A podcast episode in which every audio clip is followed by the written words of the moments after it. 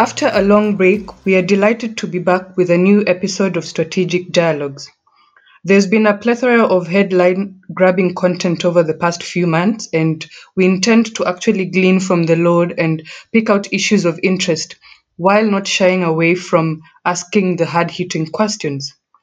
Every 25th of May, we mark Africa Day to commemorate the founding of the Organization for African Unity, which later became the African Union as the continental organization that is, that is moving to put the scourge of colonialism behind and embrace a vision of a united and strong Africa with a priority on socio-economic development, the promotion of peace, security, and stability, among other objectives.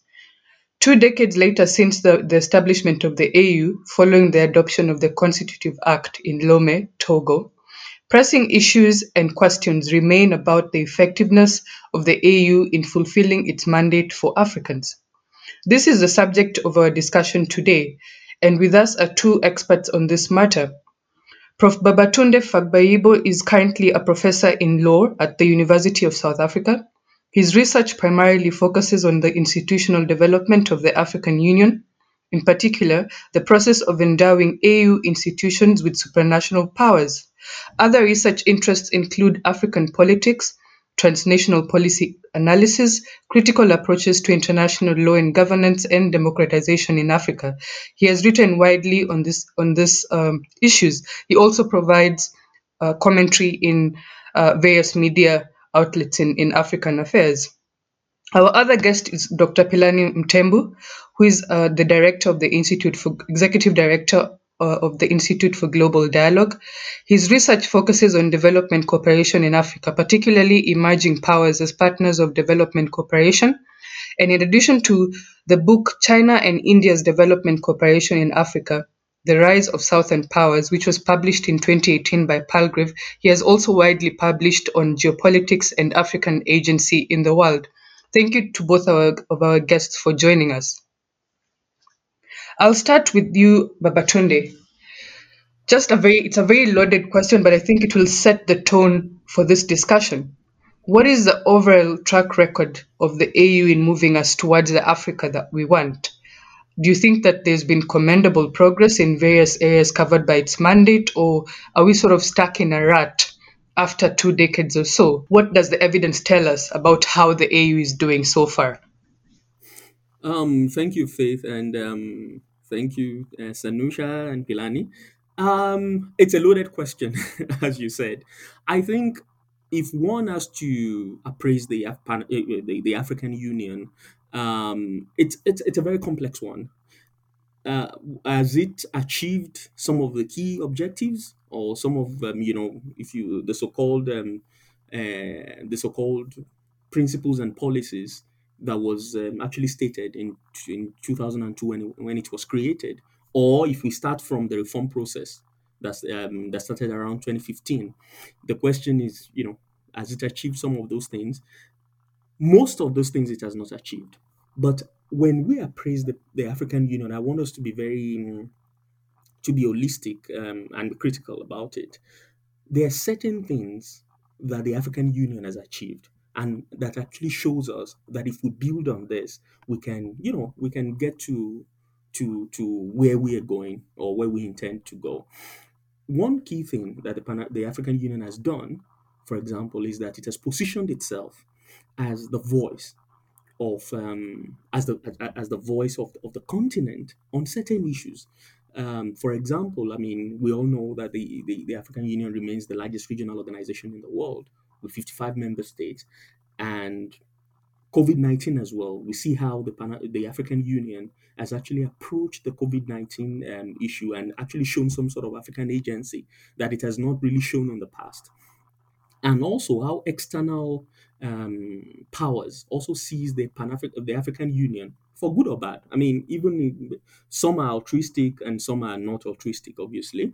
The way they see the role the African Union should play or is playing on, the continent um, also speaks to its legitimacy to, to, to some extent. Um, and um, so it's been able to at least do some of those things. Um, if you also if we also look at it from the perspective of um, of um, Pan African Union as a as a normative entrepreneur. So in terms of uh, bringing out policies and all of those things. Yes, the African Union has also been able to do that. So you would see that um, a whole lot of protocols, a whole lot of treaties, a whole lot of documents um, has actually been um, been authored by this organization towards achieving the kind of Africa um, we want. Um, implementation remains a big problem. It remains a huge problem. I mean, we cannot gloss over that. But I mean, as a norm entrepreneur, it has been able to do uh, to, to to to do all of those things. Another um, achievement of the of the African Union is the extent to which, um, and I think this this has been understated um, both within the continent and outside the continent, the extent to which the African Union as an organization has moved towards the issue of gender parity and gender equality. I think it is quite commendable. I mean, the African Court of Human and People's Rights right now remains um, the most gender balanced uh, um, international court um, in the world. So not only is it gender balanced, it also it actually has more women than men. Sixty percent of of judges are, are, are women, um, and if you look at the composition of the African um, the the the, the African um, Union Commission as well, it has also moved towards that um, gender parity goal, and also you start seeing it in the norms of the African Union, um, kind of enjoining member states to ensure that composition to reflect that gender balancing.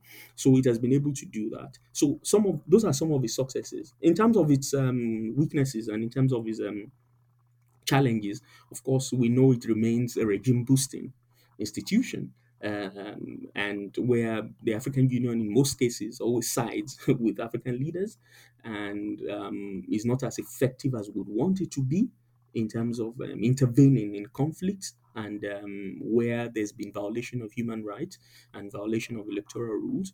Um, again, it's also still heavily reliant on external donors for for for for some of its funding. I think um, yesterday there was a new, um, news report about the um, completion of, of, of the building, the, the the headquarters of the Africa CDC, um, which has been donated by China. I mean, the African Security, uh, the Nyerere building as well, which houses the Peace and Security Council of, of the African Union, was donated by by Germany as well. So those are some of the key issues that um, we need to. But if I were to appraise it, um, you know, kind of generally appraise it, I would say it's still, it's definitely not 5 over 10. Definitely not 5 over 10. Maybe 3.5 over 10. yeah. Thanks.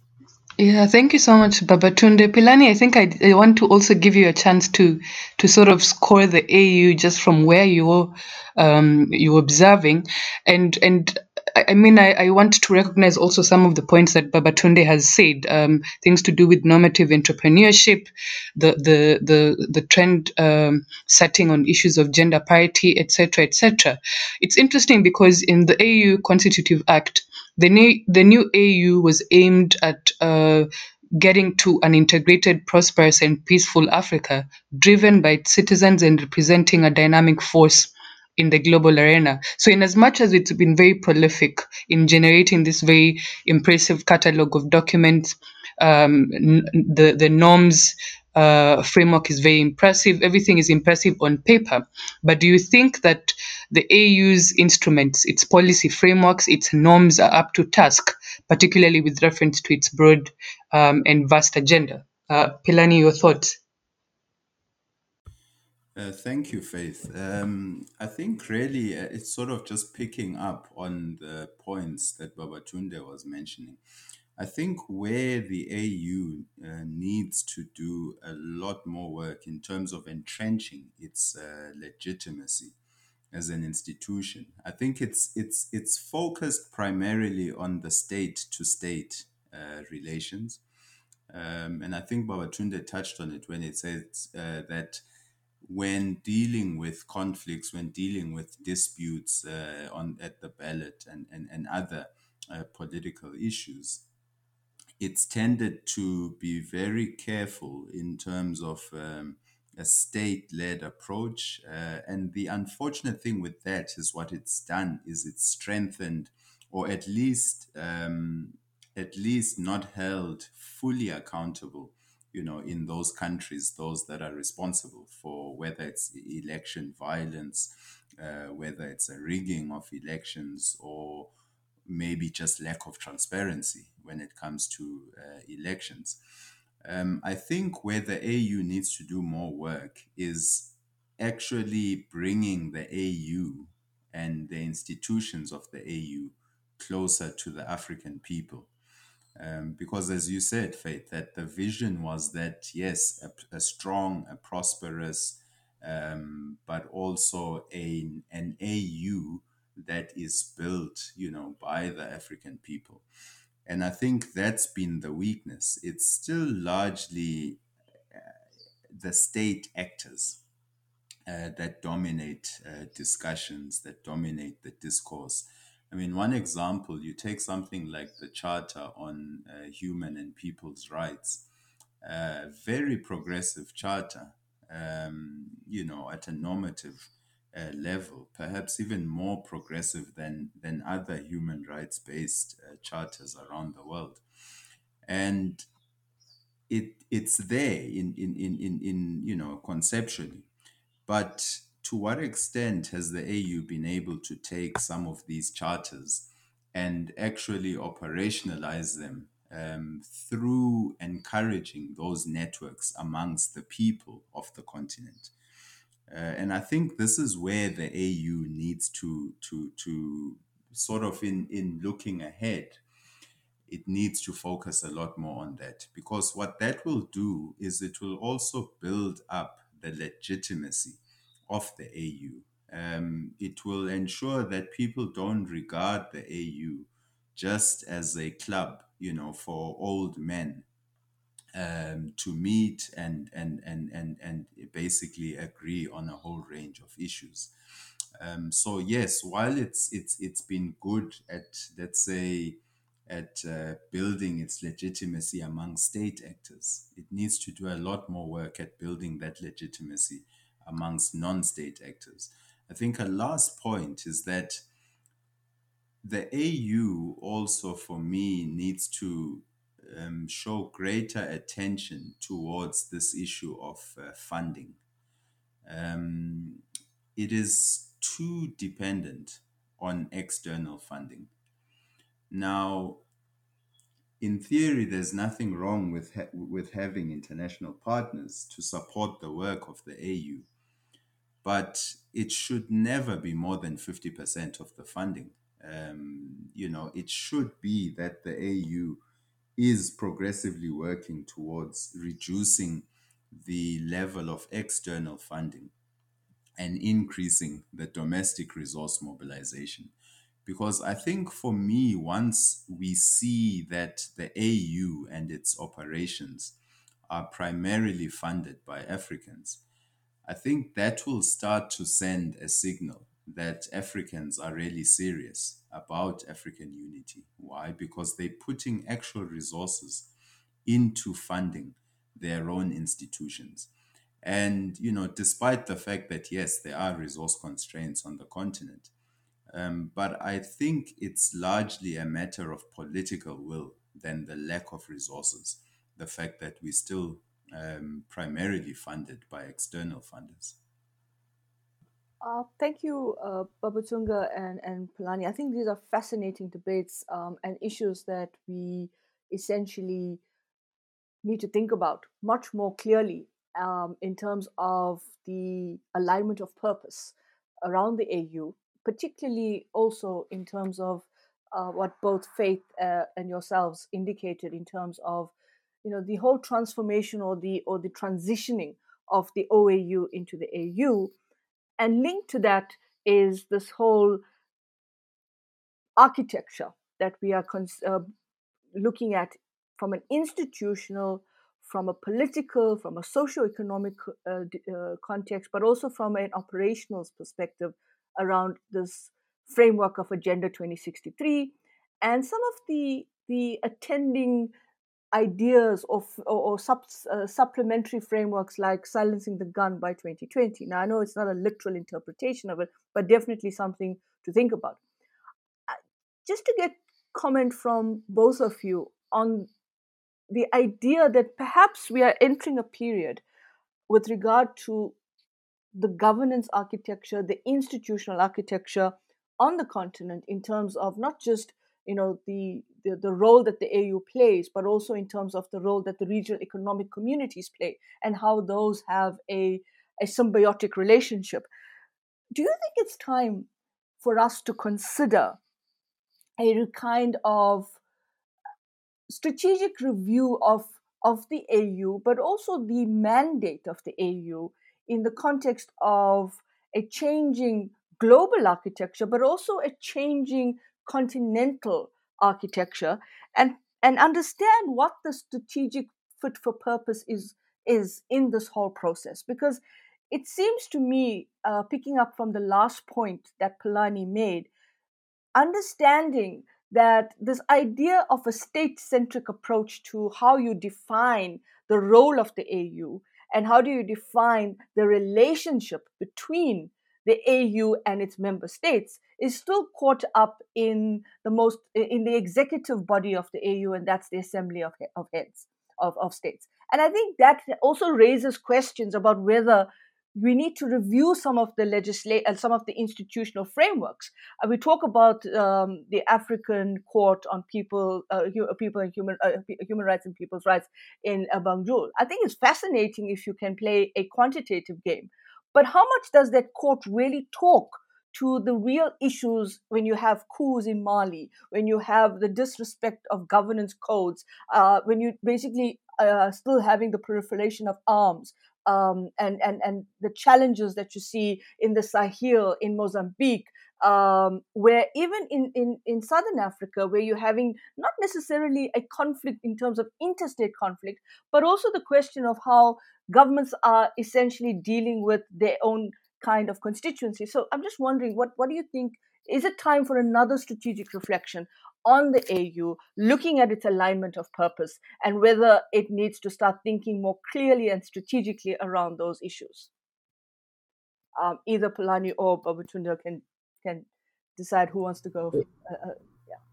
Yeah. So I can go. Or does Philani want to take a stab at this? No, please go ahead, Babatunde. Oh, okay. Okay. Um, thanks, Anusha, for for for that um, question. Now, do we need a new uh, kind of strategic reflection of where the AU is? No. And I'll tell you the reason why. I mean, how many strategic reflections do we need in 20 years? We've we already had um, the the famous Adedeji report of 2007, which remains the most comprehensive and the most detailed. Um, it's almost 200 pages, if not more than that, of the AU, and it was mandated by, by the African Union Assembly. Of you know the the the problem we're dealing with now is the implementation so if we had if there's been serious um, if there's been any serious approach by African leaders and technocrats, I mean, African leaders, don't let me talk about the technocrats here because they also take their, you know, uh, they, they, they, they have to, you know, implement what leaders say if there's been any serious approach or any serious willingness, political willingness to implement the Adedeji report, I don't think we would have even needed Agenda 2063. So what we did with Agenda 2063 was to kind of look at some of the things the Adedeji report had said, incorporated it, of course, kind of remixed it a bit. Then we had the Kagame report. Now the Kagame report essentially um, kind of says the same thing, almost the same thing as the Adedeji report, right? Perhaps the only difference is that the Kagame report was about 16 pages or so, and there was a lot of nice PR machinery around it. You know, everybody was reading about it all over the world and, and things like that. Um, um, you know, now to have another strategic report would be, you know, doing the same thing and not actually approaching and addressing what needs to be done. So I think what we need to do in terms of a strategic reflection of the African Union, of course, we need a strategic reflection, but the strategic reflection should be based on what we already have. Now, how do we look at the Adedeji report? How do we look at the Kagame report? How do we look at the um, Agenda 2063? How do we look at all of this report as um, a- a- a- a single body of work that speaks to the reform of, of the African Union? And we, we start by, you know, engaging in some sort of um, nuance and some and um, and also strategic um, kind of reflection and approach to understanding the the importance. And I'll tell you one of the things, some of the things we need to do in terms of that. Number one, there is this habit at the African Union, um, um, of course, which derives from Pan Africanism. This habit of saying or thinking that the 55 member states will always agree on a point. That's important. I mean, that's that's us um, expecting, um, you know, expecting snowfall in Kinshasa. If you're thinking that we'll always be on the same page, no. I mean, even at the European Union level, not all the 27, 28 member states or 27 member states are on the same page on issues. So if we understand that member states come to the table with different ideologies and, you know, and different, um, you know, uh, different ideations, to the table, then perhaps what the African Union needs to start experimenting with at this point is some sort of flexibility arrangements. And those flexibility arrangements should speak to, for example, empowering certain institutions. And I've spoken about it in terms of how do we empower the Pan African Parliament, for example.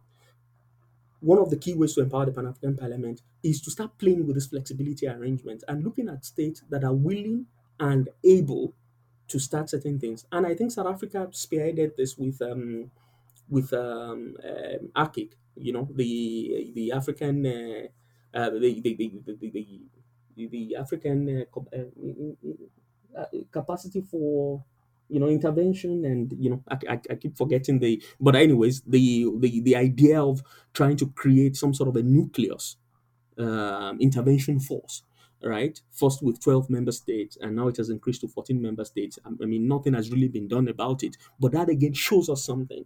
It shows that if we are not able to agree on certain things, and the re- reason why ACIRC was actually created was because we are not achieving some of the objectives of the African Standby Force, right?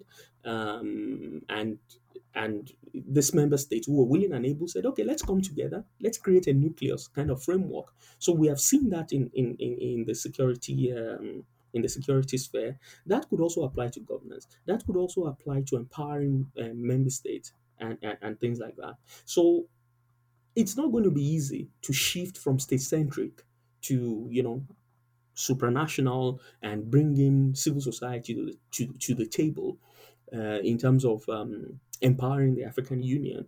But we can do these things gradually. We can do these things in phases.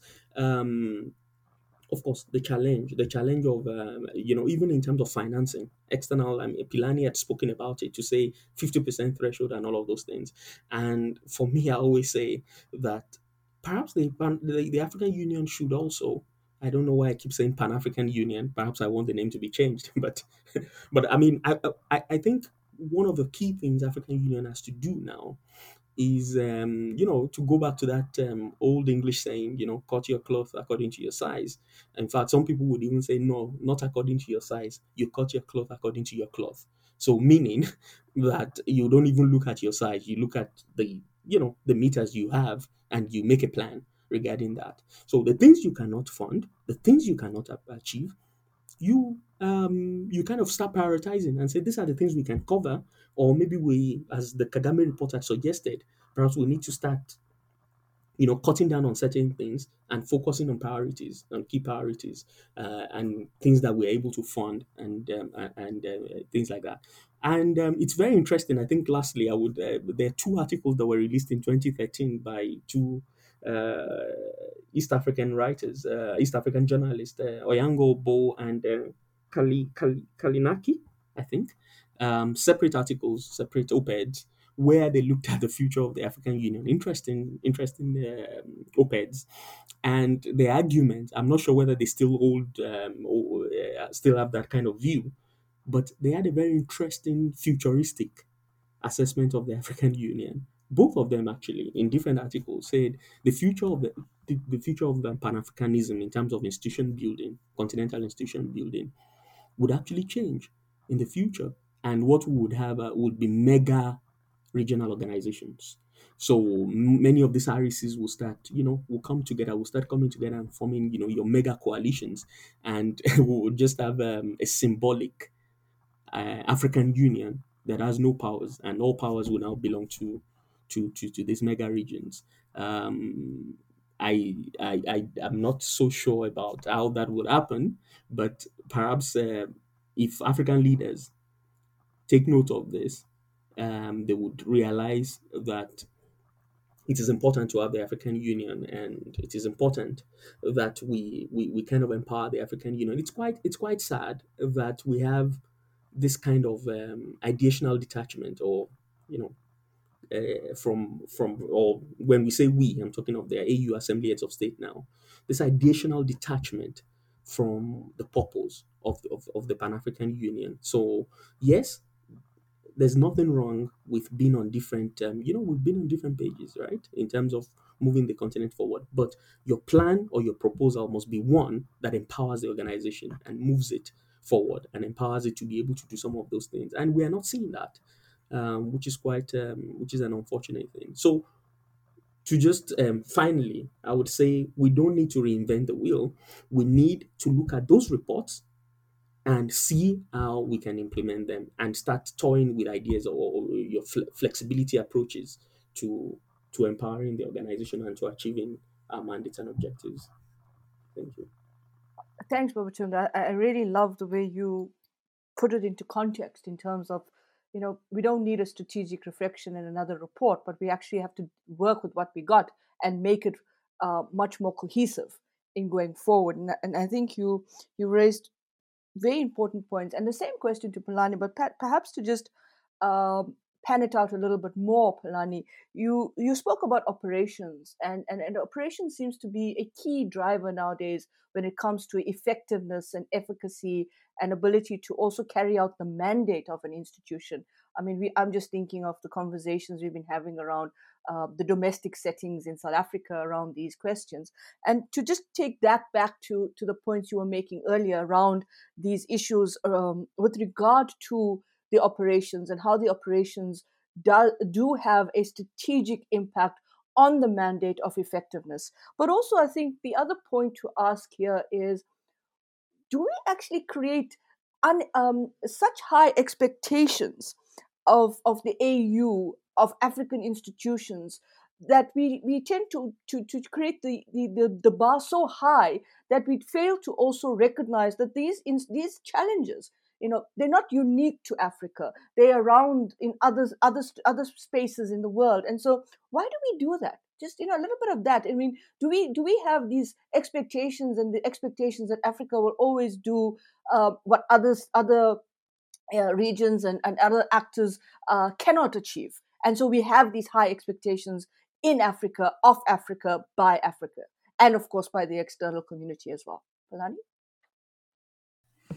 No, thanks, uh, Sanusha. Um, I think you know this point of expectations. It's important because it, I think it's more of a, of a point of how do we manage expectations um, on the continent, and one of the ways that we can better manage the expectations. You see, when the reason why sometimes there's a huge gap between the expectations and the reality is that um, at the operational side, we are not being, I think we're leaving too much uh, open to interpretation. So, for instance, I think we should be a lot more clearer in terms of what is the African Union trying to achieve in the next five years, for instance, with very clear um, uh, sort of outlines of what are the priorities, um, what are the existing capacities, internal capacities, um, what external partnerships do we need to activate in order to reach you know those uh, goals that we've set for ourselves uh, I think we need to be much more granular in the way that we approach issues of uh, African unity, if issues of uh, regional integration. Because in the absence of that, the AU means uh, something completely different. You you you, you could you could put uh, in in you know in, in the same room uh, ten experts and also ten non-experts. Uh, you're likely to hear very different answers of what their expectations of the African Union is. Um, but I think that's also because of the failure to to to be much more granular, um, much more concise in terms of what we are trying to achieve, not at a broad conceptual, uh, you know, pan African uh, level, but at a, a more operational level.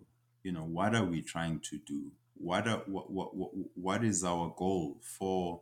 Um, you know, within the he- uh, with the the the heads uh, of, uh, or at least the the assembly of the AU uh, what are we trying to achieve in terms of the um, Pan African Parliament, in terms of the African peer review mechanism, um, with the Continental Free Trade Area? All these various um, uh, features of the AU, I think they need to be better defined and be followed with much clearer operational targets. Um, I think this is something that is still missing in the way that we're doing it. I mean, they did try with regards Agenda 2063, and they broke it down into 10 year um, implementation uh, plans, and then they also broke it down into uh, what were seen as your catalytic uh, projects, um, you know, on the continent.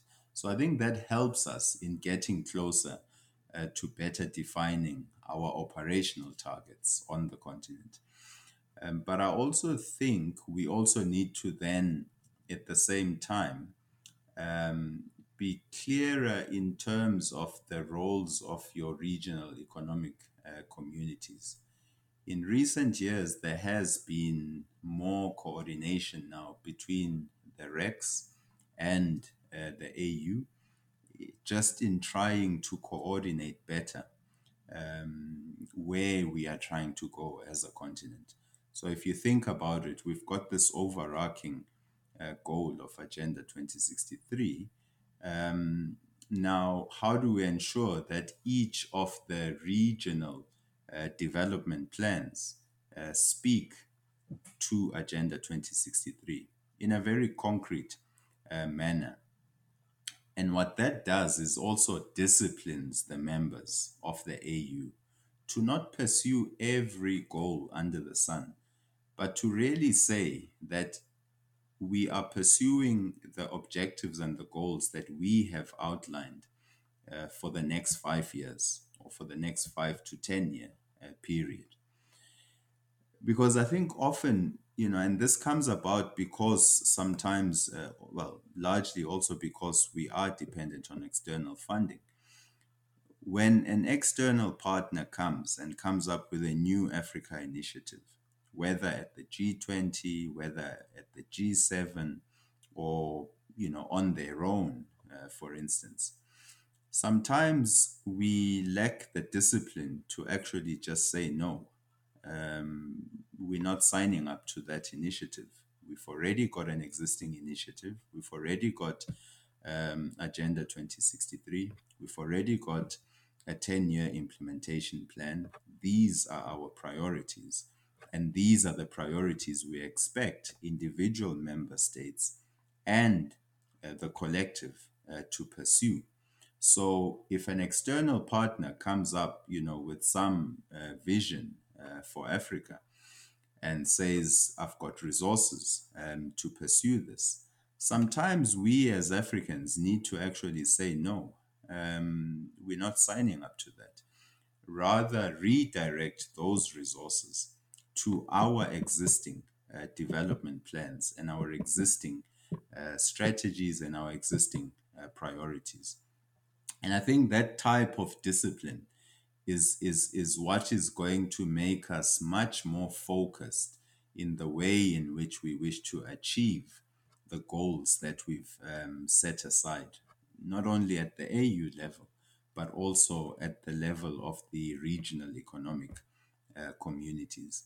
So we definitely need, you know, much more uh, of that. And I think, you know, I, I totally agree with what uh, uh, Babatunde was saying that we don't need another review. I think we've got very good documents that have been drawn up in, in, in recent years, um, which actually outline where the AU as an institution um, could better organize itself. Uh, it outlines very clearly some of the funding mechanisms that are being outlined. And I think if we focus on those um, at an operational level, we'll do a much better job at actually strengthening uh, the Pan African institutions, but importantly, at also better focusing those Pan African institutions. And what that eventually does is if we ourselves are disciplined in the pursuit of those objectives, is it eventually shapes the manner in which our external partners are engaging uh, with the continent. Because our goal should be in our external relations to rather direct the efforts of external partners to our existing uh, plans rather than coming up with new initiatives all the time. And you know, we keep coming up with new initiatives, but what that does is it it destroys our focus, it destroys our discipline. Um, so if we improve on those areas, then I, I, I do think we will do a much better job at actually managing expectations, but also at communicating better with uh, citizens uh, on the continent, with member states on the continent, and with our external partners in terms of what our key priorities are.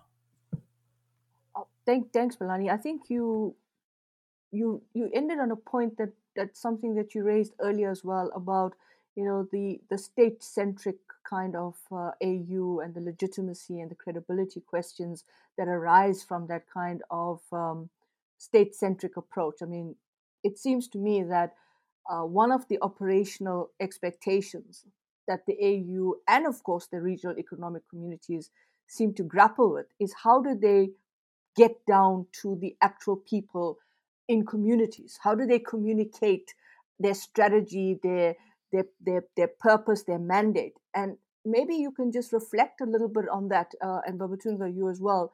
Um, how, what is the strategy to get the AU more towards you know, in South Africa, we have the foreign policy of taking foreign policy to the people. In a similar way, how do we take what the AU is doing, what these incre- uh, these different strategic reflection points and reports and that we have, how do we get that translated into a coherent, uh, cohesive, but a but a but a simple message to people on the ground and say this is what the AU is because I get the sense that that's the missing middle. Philani? No, absolutely. I mean, I, I, I really think that all these um, uh, summits, you know, so the summits with the heads of state um, at the AU level, but also when we go down to the regional economic communities, whether we're talking about SADC, ECOWAS, and others, what I think we need to do is in the lead up, we have to create a network of um, of think tanks. Uh, we have to create a network of civil society organizations, grassroots movements. We have to create uh, networks of um, of labor uh, organizations on the continent. We have to create networks of the business community uh, on the continent. And I think all of these different uh, tracks, the diplomatic tracks, these tracks need to meet prior to the summits. Uh, it could be physical meetings, it could be also a combination of physical and virtual. Um, sometimes, depending on the situation, it could also just be on a virtual uh, platform. And depending on what the thematic focus for that year is, you know, for the AU, we need to then create the platforms for these different actors on the continent to actually bring to, to light their ideas, their initiatives, um, that are focused on those thematic areas. And once the um, the heads of state actually meet, the communique or parts of the discussion has to also reflect some of the key points that are coming out of the different uh, tracks of diplomacy that you would be creating because at the moment eh, eh, you know there's a detachment. Uh, we know a summit is coming up. We know what the agenda will be. Uh, you may get a few articles in the newspapers. Um, you might get some interviews on tv reflecting on the summit uh, and radio. But you know that's about as far as it goes in terms of creating a national and a continental uh, discourse in the lead up to those particular summits. So we need to activate, I think, those networks. And some of those networks already exist within the continent. However, they are not activated and they are not um, channeled towards contributing inputs uh, towards the heads of state um, uh, meetings. So, uh, you know, I think similar to what uh, countries like in the BRICS uh, have been doing uh, with civil society and think tanks, similar to what um, the G20 summits have been doing with regards the think tank uh, summits that precede uh, those particular summits. I think, you know, we need to do something similar. youth movements on the continent need to also come together, you know, come up with some kind of a communique um, that leads up uh, to the summit. Because what you do, you know, by encouraging those networks, you those networks outlive uh, the conferences. Um, so you have a constant engagement on issues that are continental in nature amongst the various uh, role players within Africa. And I think that's how you gradually uh, take uh, these discussions to the people but that's also how you you you you you channel some of those discussions in a much more systematic manner and involve a wider range of stakeholders in terms of the inputs that actually go into the AU summits. I don't know, Babatunde, do you want to add anything to that?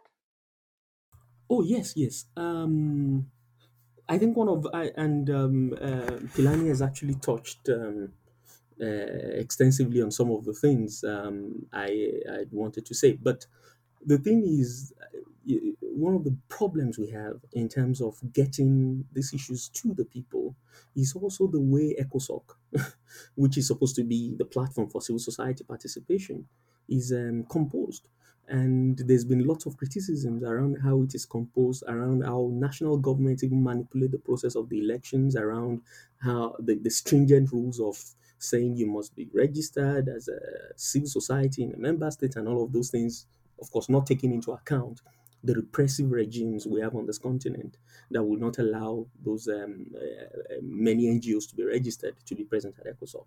So what you now have is um, many activities going on around the continent that do not actually feed in into the agenda of the African or do not feed into into the AU or many of the AU processes that do not come to the ground because of of course the way ECOSOCC is um, uh, composed and of course because of the way Pan-African Parliament as well is composed. I mean those are two bodies that should actually be the platform for civil society involvement uh, on, the African um, continent. So, one of the things we also have to be extremely innovative about how we get the messages message to the ground.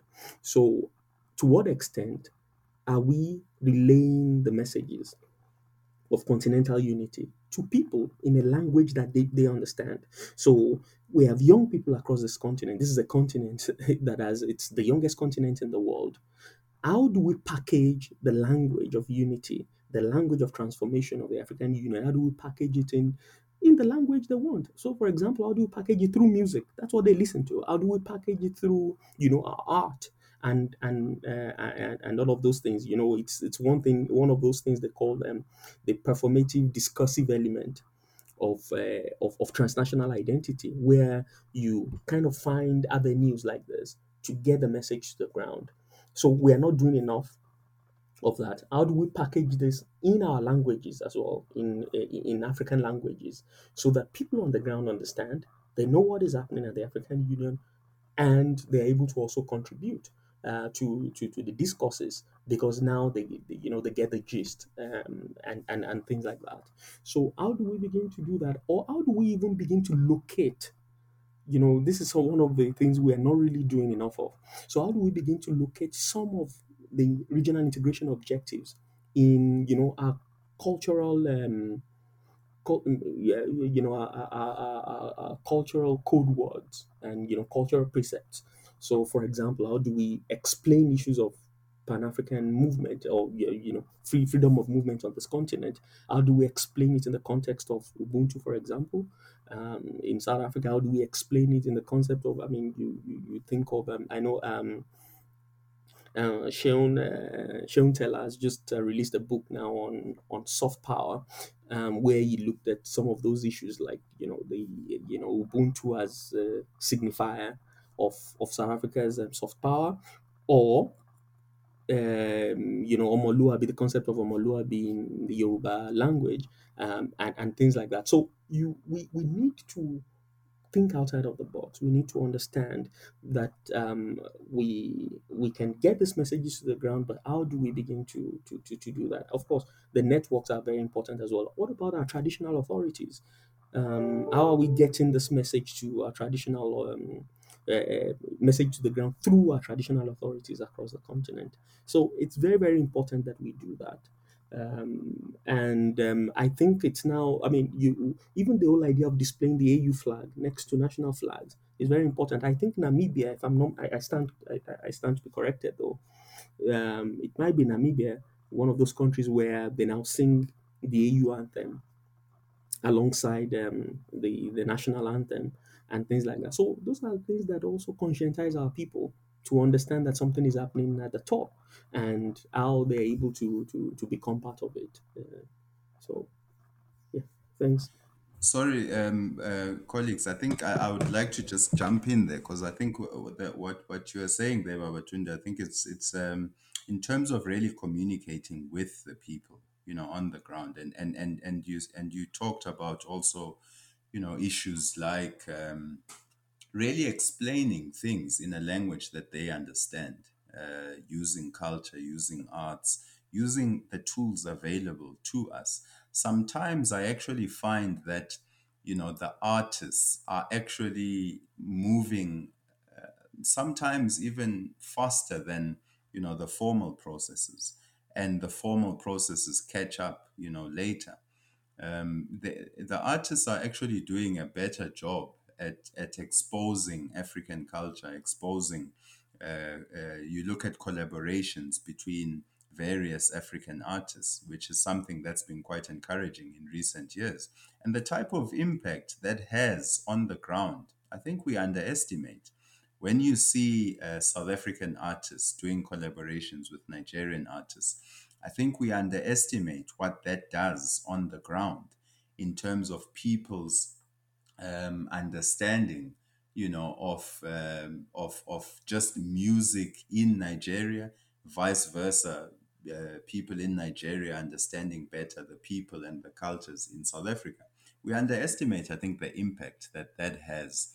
But I also think one thing we should definitely do is uh, is also uh, incorporating in our academic curricula a standardized form of, you know, um, uh, whether it's teaching about African history uh, and African contemporary uh, challenges and the future. I think we need to gradually standardize some of the ways in which we are teaching about Africa.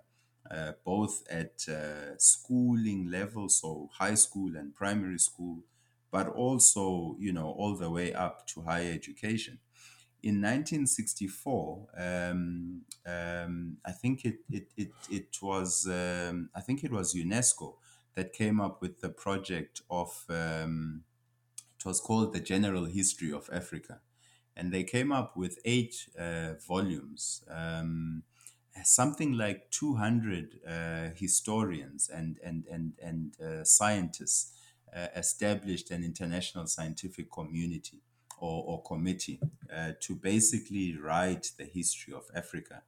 And two thirds of that international committee were Africans. Um, the aim was eventually that some of that material would find its way into uh, curricula across the continent.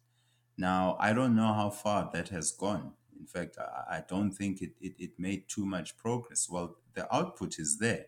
So those eight volumes are available. But to what extent have we taken them and, and, and actually incorporated them into our domestic curricula? The last thing I think that we should definitely be doing is actually, um, whether at a high school level or a university level, is to actually encourage academic exchanges uh, between our various regions. It might be in, in the initial stages, you know, ambitious to, to think about it as a, involving all countries. But if you just think about in SADC, you could encourage uh, exchange programs amongst uh, students uh, where you could take some of your student leaders, for instance, uh, maybe those who are in the student representative councils um, or those who are prefects at high school. You take a cohort of those to neighboring countries, um, expose them to the issues, the challenges, expose them to the countries, locate them in a school, a sister school in those countries for a, a set period of time and you do vice versa. You bring those students into um, your country. So you encourage those exchanges. It could be that countries that generally trade more with one another, have more political relations, also do that. So, you know, you could hypothetically see greater exchange programs between South African students and Nigerian uh, students. Uh, you could see exchanges taking place, you know, with Egypt, with and, and with Ethiopia and other countries, so that gradually you expose young people, especially young people, um, to those are grappling with, and over time, I think that will build some type of um, of unity and greater understanding Thank you, Philani and Babatunde. I think you've really touched on the micro level issues, the granular issues around um, some of the steps that we need to take to remedy the, the gaps we've identified, the implementation and policy gap on one hand, the resource constraints on the other, and also ways of bridging the, the, the gap around participatory governance as, as you've talked very uh, in very detailed um, fashion about that. And I appreciate that uh, micro level analysis, but I want to take it a bit uh, it, I want to take it to the macro level, um, if you will. And to quote scripture, there's a there's there's there's a, a verse that says that uh, people perish where there is a lack of vision. And I think the issue of visionary leadership is one that's very pertinent because there are some who argue that the luminaries, the normative champions, the likes of Nkrumah, um, Wade, Mbeki, Obasanjo, the advocates of the Pan African project, the advocates of the Continental Integration Project are in short supply. So, do you think that this the visionary leadership of this kind is of a bygone era? Um, in just unifying and bringing together some of the points that you've identified. And then very closely aligned to that issue of vision and, and, and visionary leadership is also the question about African agency and the harnessing of Africa's strategic assets, its potential not only as a geopolitical force, as you've said, in the global arena, but also a way of it carving a space of autonomy of its for itself in a, in an evolving geopolitical context. I mean, if, if you just take a look at the statistics, not only do we need to harness the demographic dividend, but we also need to just take a, a step back and appreciate just the kind of value that we bring to the world. Africa is said, said to possess over 90% of the world's chrome resources, 85% of its platinum, 70% of tantalite, 68% of cobalt, and also the, the vast uh, oil and gas reserves, just to mention a few. And it, it sort of baffles the mind why 60% of the AU budget is still paid for by external donors. So I think as we wrap up this discussion, I think I, I would like to hear the thoughts from both of you on those two issues, the issue of visionary leadership and the issue of African um, agency going forward. Uh, maybe st- I'll start with you, Babatunde.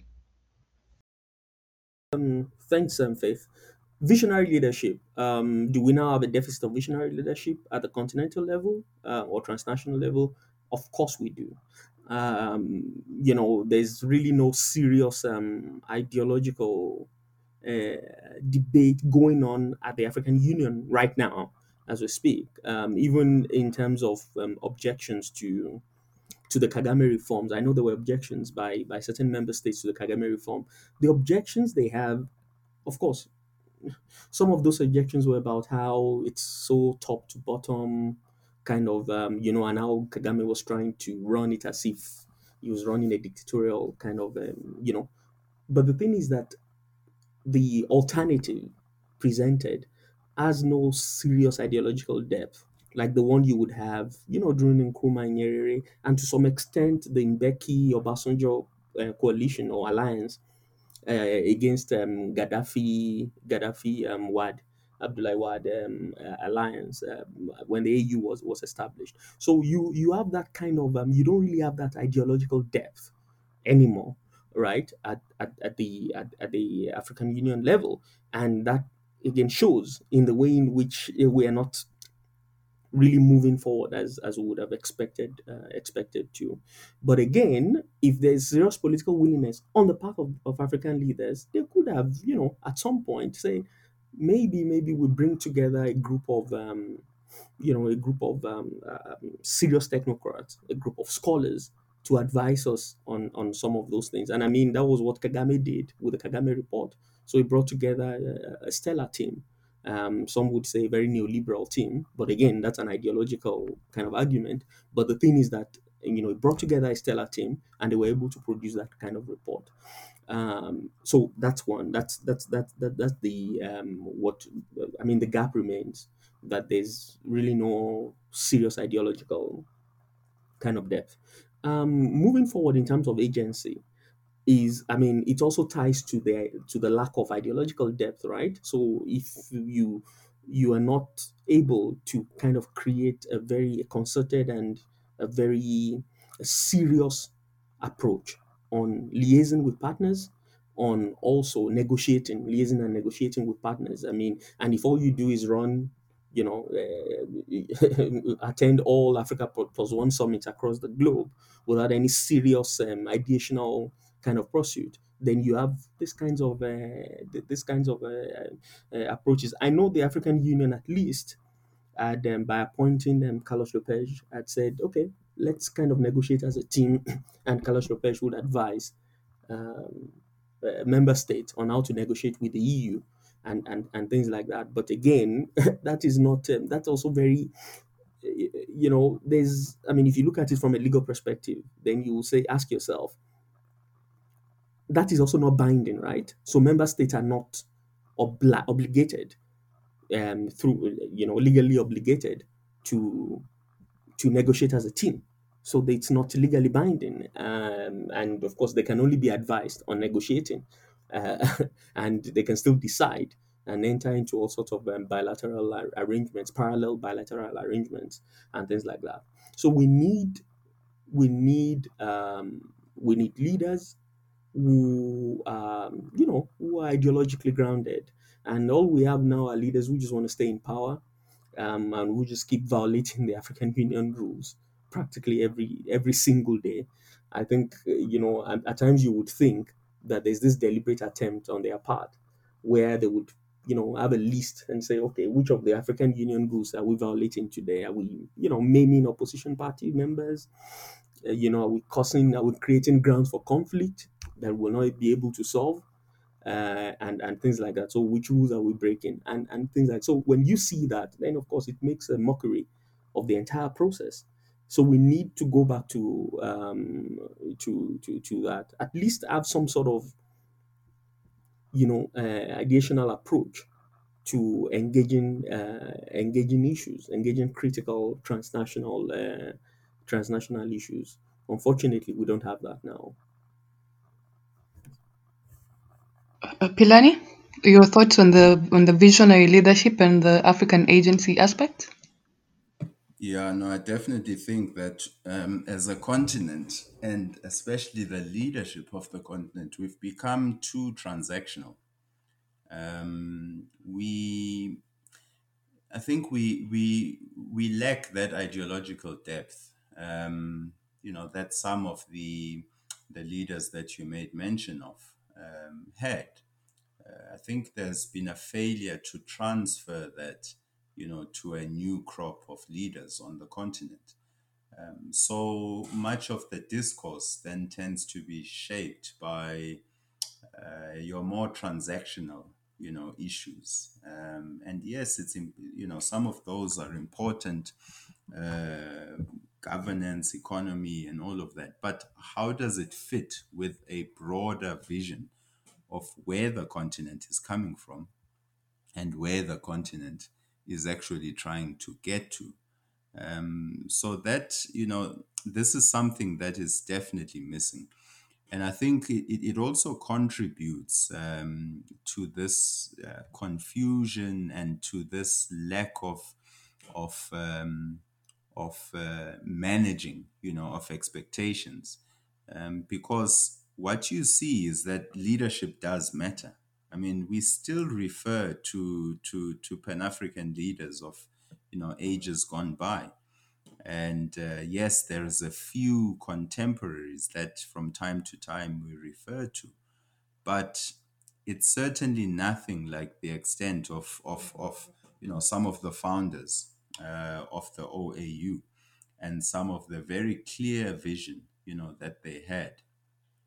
And I think in terms of bringing some of that uh, back, or at least in terms of bringing that ba- uh, back into into focus, um, this is where I think you know the role of of your non-state actors will also come in, because I think where that visionary leadership is missing at um, at a, a formal level within these structures, then I think then it becomes the responsibility of some of the thought leaders, you know, that come uh, from academia, uh, that come from different research institutions, uh, to provide some of that ideational leadership.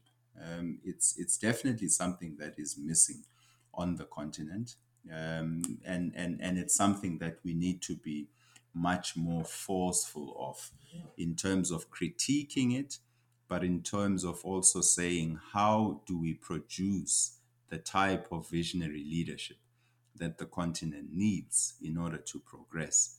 Um, the last thing I think, in terms of uh, agency, I think there's a, an opportunity that still is there, you know, for Africa to create a better uh, sense of strategic autonomy, um, where it's not to say that Africa shuts itself, you know, from the world, but it's about saying how does Africa make better use of the resources that it has, um, you know, for the benefit of its people. Uh, when we think about the continental free trade area, uh, we're not going to benefit from it if we don't create the necessary conditions within the continent to ensure that we don't have goods coming from other parts of the world benefiting from the tariff structures within the continental free trade area. You know, we, we, we don't want goods coming from outside, but that are benefiting, you know, um, without complying, you know, for instance, to the rules of origin. Um, so there's a lot of work that needs to go in, you know, for the continent to benefit. But I think one thing is clear is that many countries are courting Africa right now, uh, have been courting Africa um, in the recent past. And that will continue uh, for many reasons, amongst them, the very reasons you mentioned, uh, Faith. So that's not going to go anywhere. Now, the question is for us to internalize that and to say, because we are being courted by a whole range of these external actors, how will we use that to meet our own strategic objectives? I listened recently to um, uh, to a meeting between um, South Africa and um, and uh, Rwanda, where the Minister of International Relations mentioned her own frustrations with Africa and African leaders constantly being called to meetings outside of Africa uh, to discuss African issues. And one of the things that she was saying is why can't African leaders host Africa meetings outside of the, the, the, the AU uh, assembly uh, meetings? But why can we not host Africa related meetings that are related to our development, that are related to the areas needed to contribute to our development? And then African leaders decide, depending on the nature of the meeting and the thematic focus, then we decide which external partners do we want to invite in those meetings um, to provide input and to also state what resources they're willing to contribute. And I think if we move in that direction, then we stand a better chance of actually capitalizing from our strategic position in the world, uh, from capitalizing from what we as a continent can and have been contributing uh, to the world. And, and if we do that, then I think we will move gradually towards establishing some sort of strategic autonomy where we conceptualize sovereignty not only as national sovereignty, but actually as continental sovereignty. Um, so I think you know these are the uh, uh, are the sort of steps that we need to take if we are to actually utilize our strategic position and and and position ourselves in the world not as a taker of rules, not as a taker or a consumer of goods, but as a producer and as a continent that can actually provide solutions not only to our own challenges, but also to some of the glaring challenges that we see outside of the continent. Um, I have to ask. I think it's something that I really want to just get your uh, both the impressions of of Philani and, and Babatunde on this. What do you think the future looks like in Africa uh, going forward, particularly along the lines of the issues that we've been discussing, um, and and and the challenges, but also the the opportunities and the successes that we can think about taking forward and carrying through. I ask this because I'm also thinking about the point made that this is a young continent. And if it's a young continent, then how much more patient are the younger people are with what's happening in terms of these questions around governance and leadership and you know are our leaders connecting with their citizens with the people on the ground with young people? And so how much more long how much more patient are these young people going to be if we have these disconnects? And linked to that is the issue of are we in a pressure cooker where we're seeing these sporadic challenges and, and, and, and outbursts but they're not really sporadic? They talk to about they talk to a more systematic set of issues of disconnect of vulnerability fragmentation marginalization and voices not heard so just in that context, you know, what do we see the future like going forward for this continent, which has so much of potential? Um, either Babatunde or Philani, you know, who wants to jump in here? Oh yes, that's a very that's a very difficult question. Um, I, I think I would have to wear my um, look into the, you know, uh, you, you got to take out your crystal crystal ball. ball, yeah. Yeah, yeah, that's what I'm trying to do now. Uh, Can you give me two seconds to just quickly take out the crystal ball and and just um, you know, but but the future, the future of the continent, um, the future of the continent, I think uh, again um, would be moderated, will be determined by certain realities. The first reality of the future of the continent would be agency, for example. um, agency of purpose and agency in the in the, in the in the sense of you know um, taking ownership of certain projects either at the national level uh, or at the at the regional um, at the regional level so that kind of agency of purpose and the will to take um, charge of, of, of that would actually be very, very key in terms of the future. The next would uh, then be leadership. What kind of leadership are we are we breeding? And uh, we are beginning to see this very strange um, development where leaders supplant themselves. I mean, they're turning presidency into kind of a monarchical kind of arrangement. Um, and what usually happens, and what we have seen thus far, is that when they are replaced by their sons, obviously it's exclusively male. Um, I don't think they trust their daughters enough to to replace them. Um, they think the sons are better. I mean, in a typical kind of um, patriarchal. So when their sons replace them, ten out of ten, of course, they continue with the they continue with the legacies of their of their parents. Um, we've seen that in Togo, you know, we've seen it in Gabon, you know, and um, and perhaps they would try to manipulate the process to ensure that this continues and and things like that. But again, because we have a young continent, there's going to be um, serious contestations around that, serious political contestations, and the poorer people become, the more um, desperate um, they also become in terms of you know confronting some of these issues. So, and if we are not able to harness this, um, you know, this demog- demographic dividend, if we are not able to harness it, then we are sitting on a on a time bomb. bomb.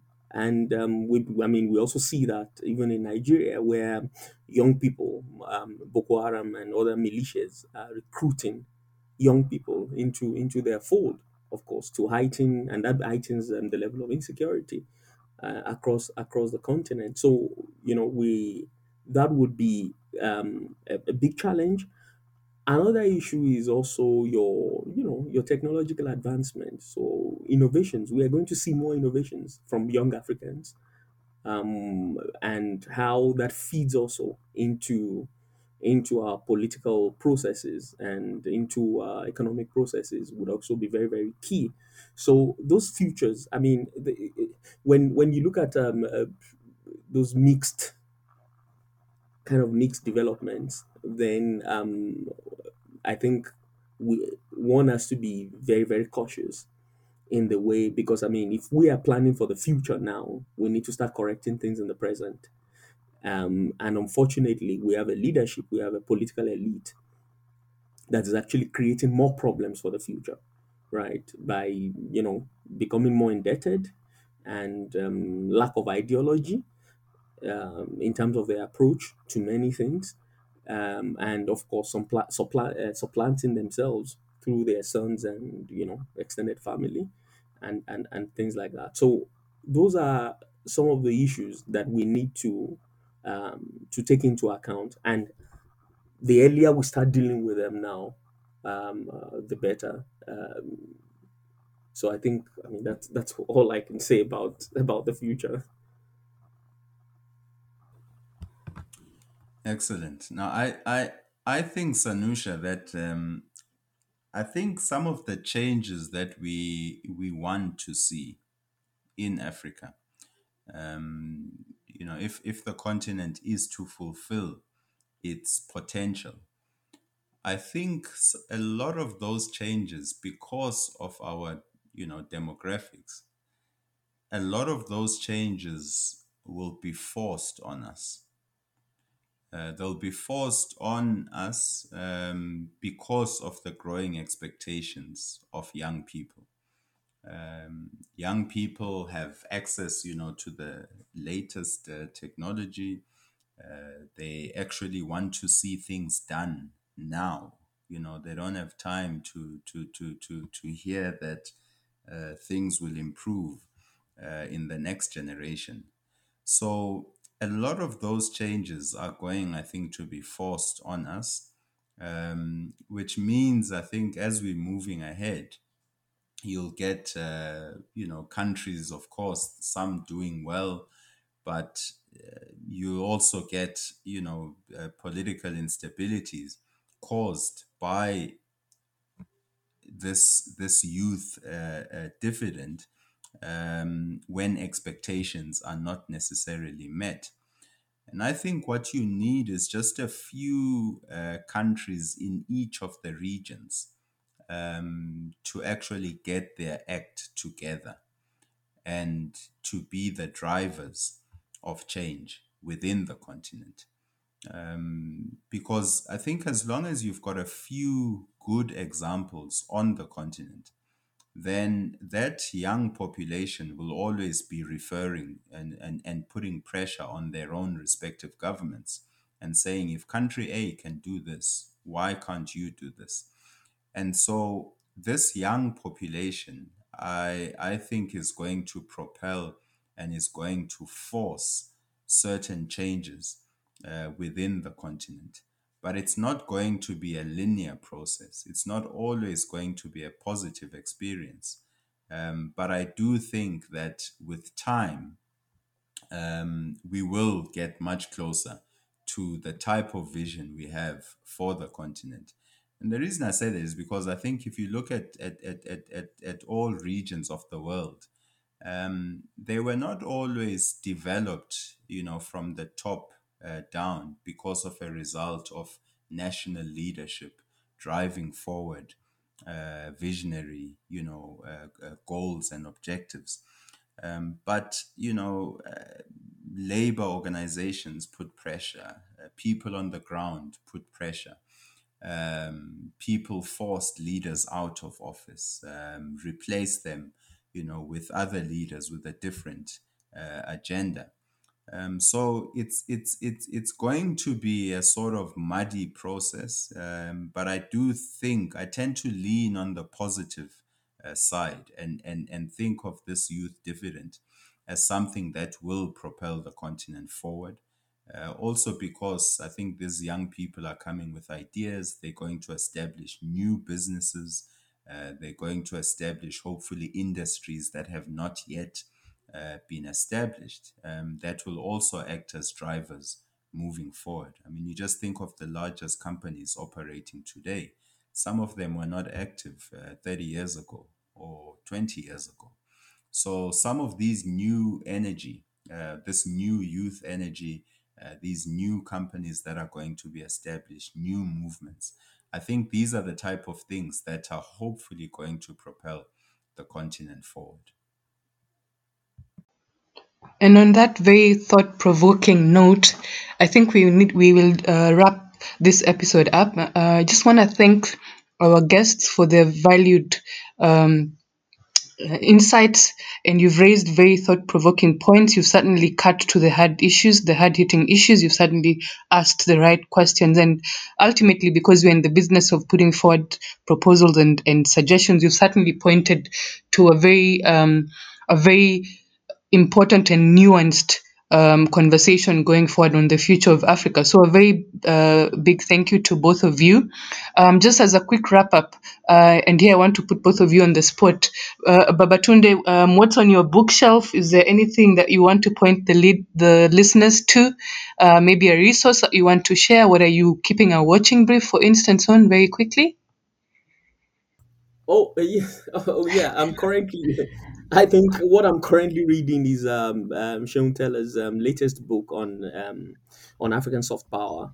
Um, I, I think it's a fascinating um, work, the first of its kind to actually capture um, to theorize um, soft power on the continent. So it looks at Egypt, Nigeria, South Africa, and Kenya, um, and um, how they project their soft powers um, so that's that's what I'm currently um, currently reading, and I think um, before that I finished reading Mamdani's um, uh, uh, Mamdani's latest work um, on on minorities, on permanent minorities, neither settler nor natives, uh, permanent minorities, um, and I think it's also a fantastic work on identity and decolonizing um, politics, so to speak, and the idea of nation, separating the idea of nation from the state uh, those are kind of uh, heavy, heavy reading. Yeah. And in between, I try to read. In between, um, Mm. I try to read um, uh, um, Rabindranath um, Tagore's collection of poetry.